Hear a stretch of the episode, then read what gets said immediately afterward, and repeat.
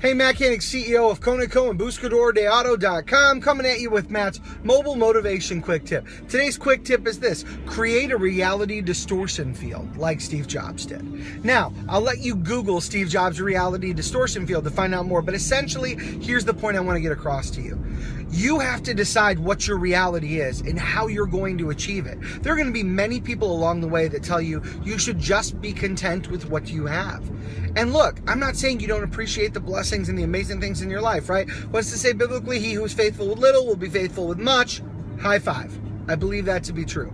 That being said, it doesn't say stop at little, give up on much. Here's the deal you've got to believe to a level that's so ridiculous in your success that no one else's words, opinions, or actions can shake you. I have failed multiple times in my career. Multiple times.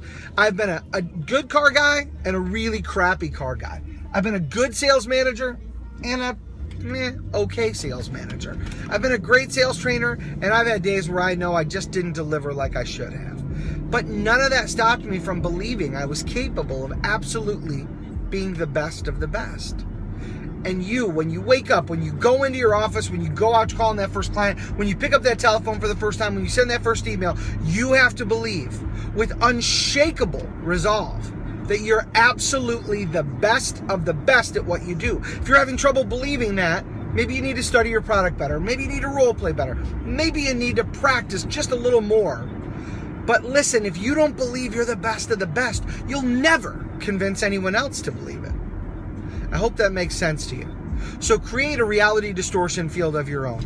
Believe beyond what's common sense. Believe beyond logic that you are amazing, powerful, capable, and unstoppable. And then go out and behave like that's the truth. Thanks for tuning in to this quick tip. Now, go make your day, your week, your month, and the rest of your life amazing.